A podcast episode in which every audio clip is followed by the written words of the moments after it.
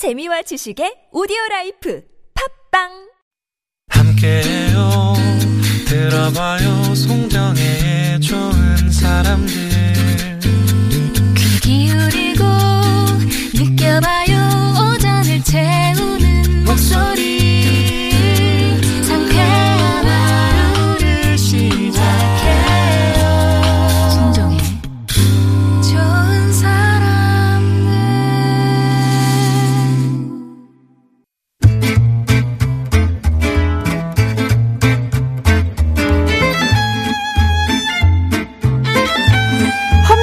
세상 정의롭게 균형 있게 잘 사는 법 알면 힘이 되는 법률 이야기 만나보겠습니다. 김영미 변호사의 맞춤 법 좋은 사람들 전담 변호사시죠? 영명미 김영미 변호사 오셨습니다. 안녕하세요. 네, 안녕하세요. 네.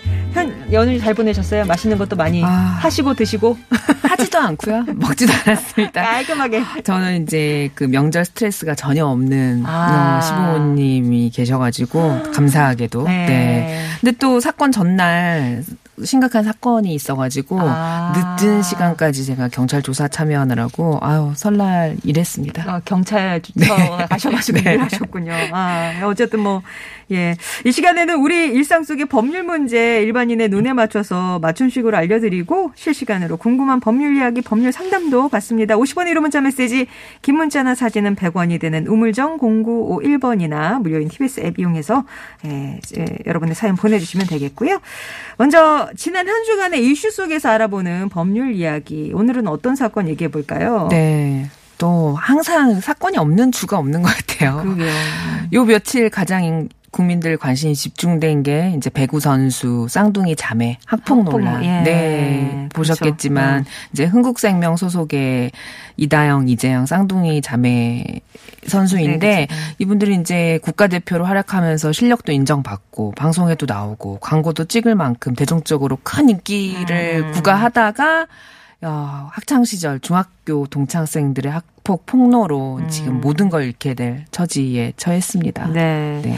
근데 뭐 내용을 보면 의혹이 여러 가지더라고요. 네, 참 좀 심각하긴 하더라고요. 뭐 음. 숙소에서 같은 방을 쓰던 피해자에게 심부름을 시킨 다음에 거절하니까 칼을 가져와 협박했다. 음. 그 다음에 더럽고 냄새 난다며 오지 말라고 하고 또 학부모가 사지, 사주는 간식 먹지 말라고 협박하고 또 시합에서 패배하니까 방에 집합, 집합시켜서 가혹행위하고 돈도 빼앗고 음. 그 다음에 부모님에 대한 모욕 요즘 요, 요즘 이런 것들은 이제 패드립이라고 하거든요. 네네네. 패드립하고 상습적 상습적인 폭행 이런 중학교 재학 시절에 같은 팀 소속 학생들에게 이러한 폭력들을 음. 좀 자행을 했었나 봐요. 그래서 네. 이제 큰 논- 논란이 됐는데 그제서야 이제 이재영, 이다영 다매가 성명을 내면서 잘못했다. 학창 시절 음. 같이 땀 흘리며 운동한 동료들에게 미안하다. 그리고 아. 뒤늦게 이제 사과한다고 했지만 아, 좀, 그- 좀 늦은 감이 있죠. 예, 뭐, 사, 한번 폭로 이후에 또 추가 폭로도 이어지고 그러는 상황이었고, 어제 그 대구, 대한배구협회가 이제 국가대표 자격을 무기한 박탈한다 이런 중징계도 내렸고, 네. 소속사에서도 또 징계를 내렸잖아요. 네. 사실 그 소속사에서 출전 무기한 정지 라고 음. 했는데 출전 무기한 정지라는 것은 이제 배구 선수에게 출전 정지는 사실 운동을 그만두라는 것과 거의 다름없을 음, 정도로 음. 예, 심각한 징계이죠. 네. 네. 이게 이제 중학교 때 이제 자행된 학폭인데 네. 폭력행위인데 이거는 법적으로는 지금 뭐 이렇게 공소시효도 지나고 처벌할 수는 없는 그런 상황인 거죠. 그렇죠. 중학교 때면 보통 이제 우리가 나이를 기준으로 할 때 만 나이를 기준으로 하거든요. 아. 네. 그러면 중학교 1, 2, 3학년이 13, 14, 15세예요. 음. 그리고 이 쌍둥이 자매가 현재 보니까 25세더라고요. 음. 그러면 10년 정도가 흐른 셈이잖아요. 네. 그러면 지금 나 드러난 폭력 내용을 보면 돈, 돈 뺏는 거, 음, 칼 음. 가져와 협박한 거, 음. 집 앞에 놓고 가혹행위한 거 이런 것들이 보통 이제 형법상 제명으로 하면은 공갈죄, 음. 특수협박죄, 강요죄, 음, 뭐 음. 특수폭행, 특수상해 이런 것들이 이제 주로 문제가 될 것 같은데 네. 그런 것들에 이제 가장 높은 형이 10년 이하 7년 이하 이렇게 되거든요. 아. 그럼 10년 이하일 때 공소시효가 10년이에요. 네. 그래서 형사처벌 받지 않고 10년을 경과하면 시효가 경과해서 이제 뒤늦게라도 할 수가 없어요. 어. 공소시효가 경과했기 때문에. 그래서 형사상 처벌은 받 있지는 그러니까 않겠지만 못하는데. 어쨌든 이제 도의적으로 음. 국민들의 공분을 사고 있으니 어, 형사처벌 못지않는 네, 예, 처벌을 받게 지금 뭐 될것 거- 예, 같아요. 네. 그리고 이제 아까도 짚어주셨지만 이 쌍둥이 자매가 광고도 찍었잖아요. 네. 이런 경우에는 뭐 해지가 되면서 위약금 문제가 발생하겠죠. 네, 그렇죠. 보통 광고업계 위약금은 광고비의 한 200%에서 300% 정도. 두세 배. 네, 그렇게 물고 있더라고요. 이제 이분들이 이제 계약을 할 때 어떤 조건을 했는지는 모르겠지만 보통 이렇게 하고 또 광고를 하면서 위약 조항, 위약금 조항을 음, 넣어요. 음. 왜냐하면은 이제 광고 모델이 그 회사의 어떻게 보면 대표적인 얼굴인데. 얼굴이라고 할 네. 수가 있는데 그 광고 모델이 문제를 일으키면 마치 회사의 제품에 치명타를 주기 때문에 모델이 사회적 무리를 일으키는 는 등의 음. 광고업체 이미지에 악영향을 줄 경우에 그때 예, 이제 예, 위약금을 물수 있도록 예. 한 거죠. 근데 이제 이 경우 같은 경우는 이제 광고 찍기 전에 벌어진 그렇죠. 일이잖아. 이거 네, 가지고도 네. 이렇게 문제 삼을 수가 있을까요? 그러니까 그게 문제예요. 보통 보통 이제 사회적 무리를 일으킨다는 것은 모델 계약을 체결한 이후의 걸 이야기하는데 그쵸. 이거는 네. 오래전에 중학교 때 있었던 일이 이번에 밝혀져서 사회적 무리가 된 셈이라서 음. 이걸 과연 지금 현재 사회적 무리, 무리를 일으킨 걸로 볼 수 있을지는 좀 법원의 해석이 있어야 될것 아, 같아요. 그러니까 만약에 위약금 달라 못 주겠다 이렇게 되면 소송으로 가는 거죠. 그렇죠. 어. 보통은 이제 이 사람들이 광고에 나가지 않았으면 이렇게까지 관심이 없었을 수도 있어요. 아. 네, 이제 유명해지다 보니까 이런 것도 이제 문제가 됐고 판, 그 판결에서 계약 이전에 발생한 일이지만 어쨌든 본인이 그걸 말하지 않았던 부분도 어느 정도 고려가 되지 않을까라는 아. 생각이 드네요. 네. 그- 그게 이제 뭐 보통 품위 유지 의무 위반 뭐 이런 그렇죠. 거잖아요. 네네. 이런 걸로 실제 법적 다툼까지 간 있습니다. 아. 네, 오래 전에 고 최진실 씨가 아. 이제 가정폭력이 발생했을 때 그 사진을 이제 공개를 해서 음.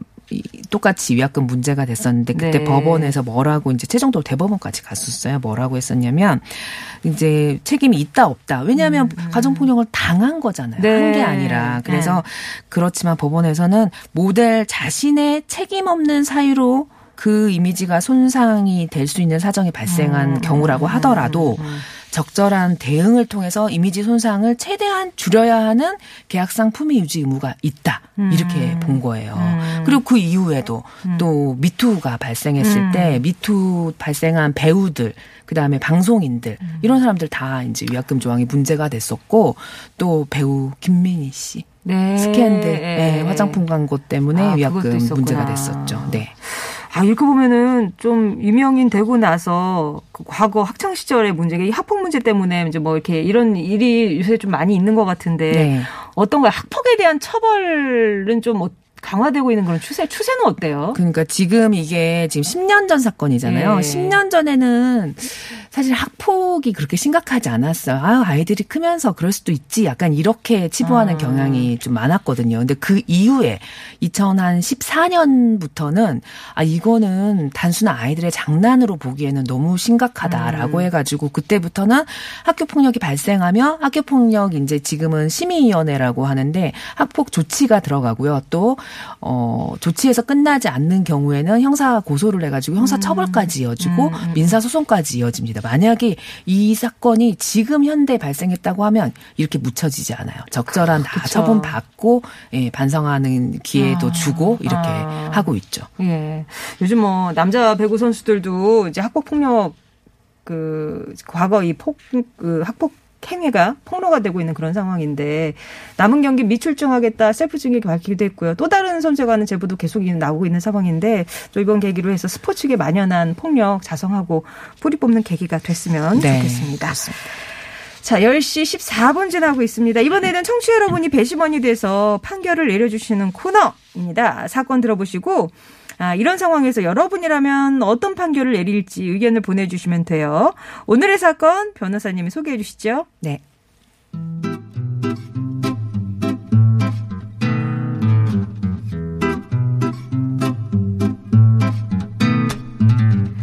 얼마 전 길동 씨는 황당한 일을 당했습니다. 여관에 투숙하면서 차를 여관 주차장에 댔는데 다음날 나와보니 차가 감쪽같이 사라져버린 게 아니겠어요?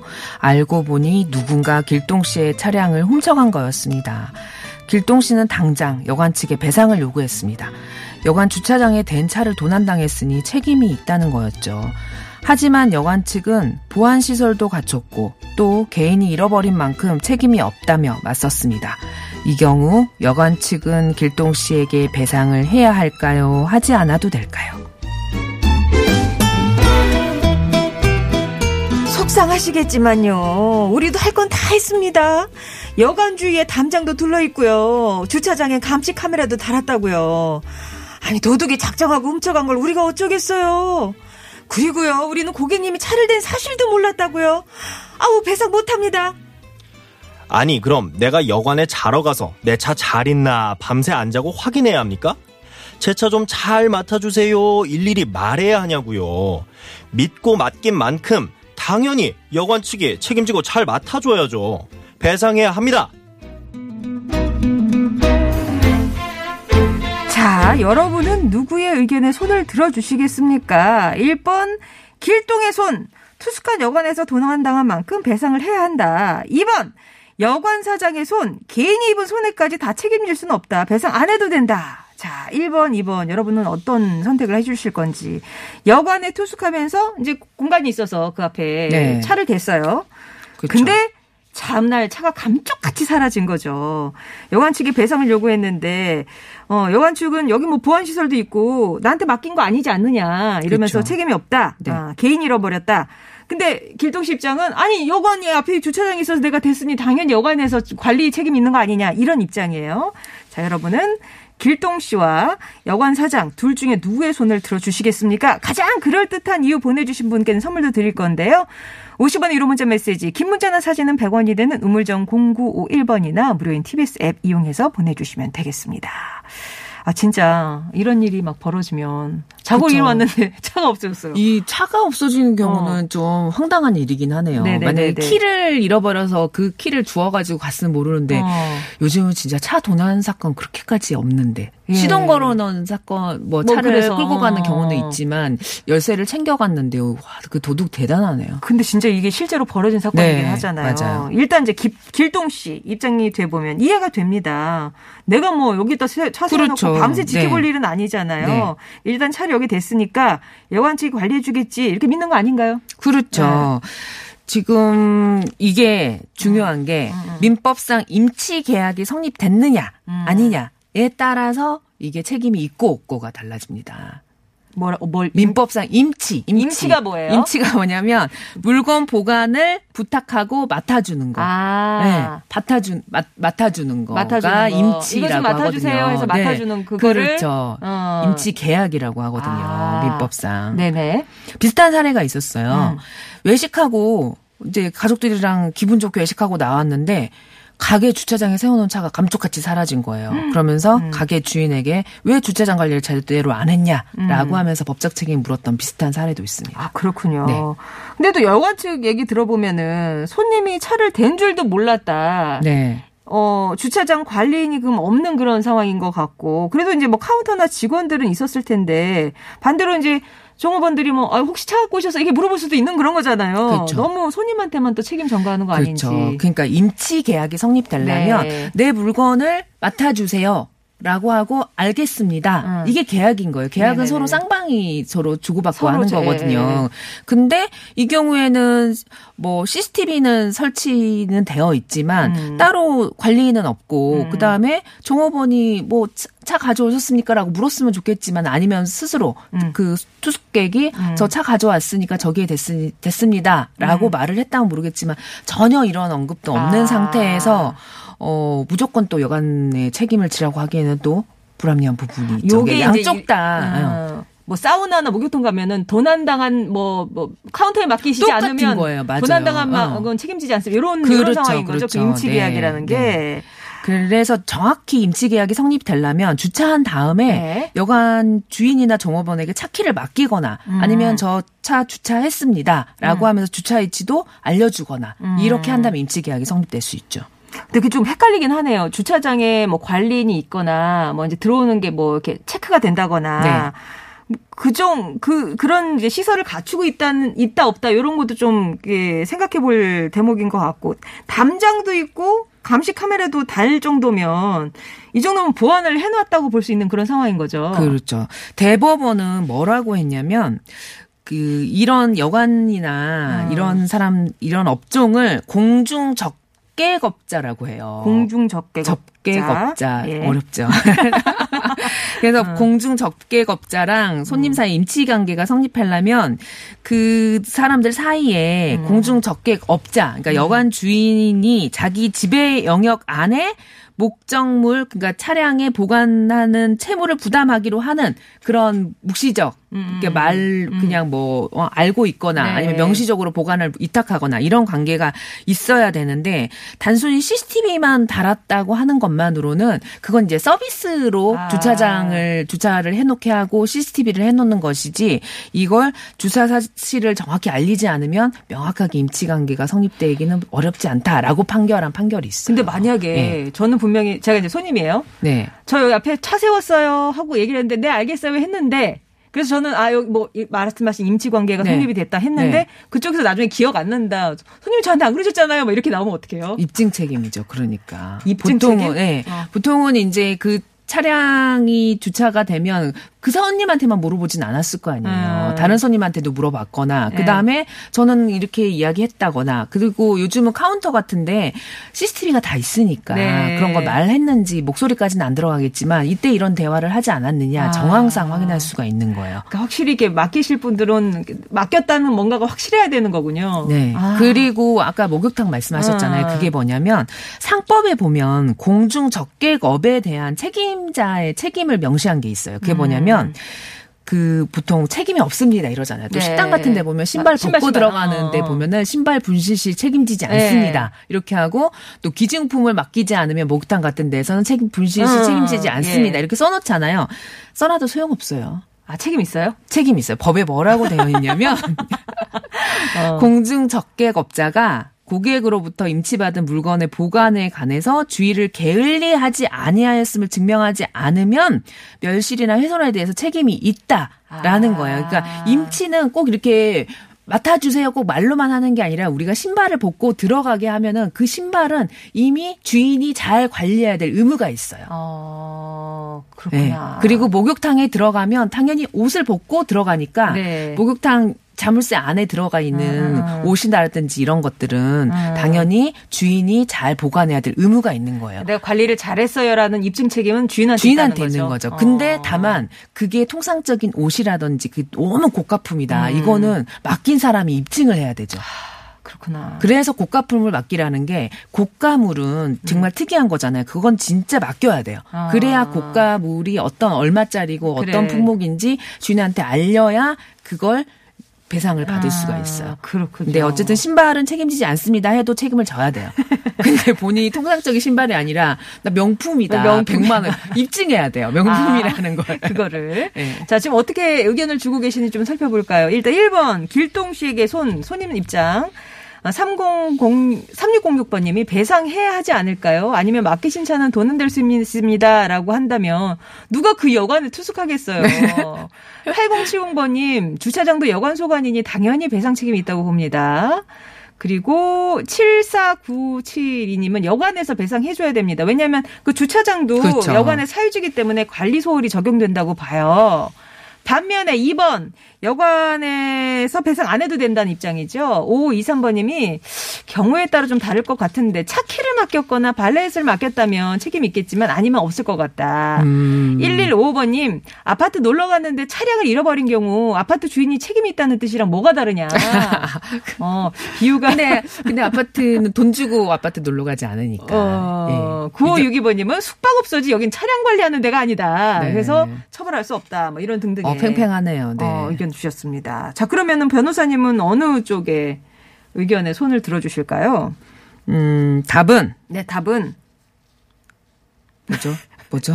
2번. 이번. 여관 측에 배상 책임이 없다입니다. 아, 안 물어줘도 돼요. 네네. 어, 아까 그럼 임치 관계가 성립이 안 됐다 안? 된 거죠. 어. 그러니까 손님이 주인에게 주차했습니다 라고 알려야 음. 임치 관계 성립되는 거지. 만약에 그 정말 여관이 커가지고 주차 관리인이 있었다라고 하면은 관리인이 차량 주차한 사실을 알잖아요. 음. 그 경우에 임치 관계가 성립되지만 이 경우에는 따로 관리인이 없고 땅만 CCTV만? 어, 네. CCTV만 해놓는 경우에는 따로 임치 관계가 명시하지 않. 주차했다라고 아. 알리지 않으면 임치 관계가 성립됐다고 보기 어려운 거예요. 예. 그래서 법원에서는 이 경우에 여관 주인이 배상할 책임이 없다 라고 봤습니다. 그러니까 거기에 이제 관리인이 있어서 들어온 네. 걸 확실히 확인을 했다. 네. 이 맡긴 걸 확인했다라든가 무슨 뭐 in out 시간이 뭐 체크가 된다든가 뭐, 그렇죠. 뭐 이렇게 되면 네. 모를까 지금 이런 상황에서는 관리 책임이 없다. 뭐 여기 땅이 그렇죠. 여관의 사유지건 말건 뭐 그런 건 상관없는 거라는 것이죠. 그렇죠. 어. 그러면 맡기실 때 확실히 저는 맡겨요. 네. 얼마짜리 차량을 여기다 맡겨요. 얘기를 해야 되겠네. 이렇게 이야기하시면 되죠. 어, 차 여기다 주차하면 되죠?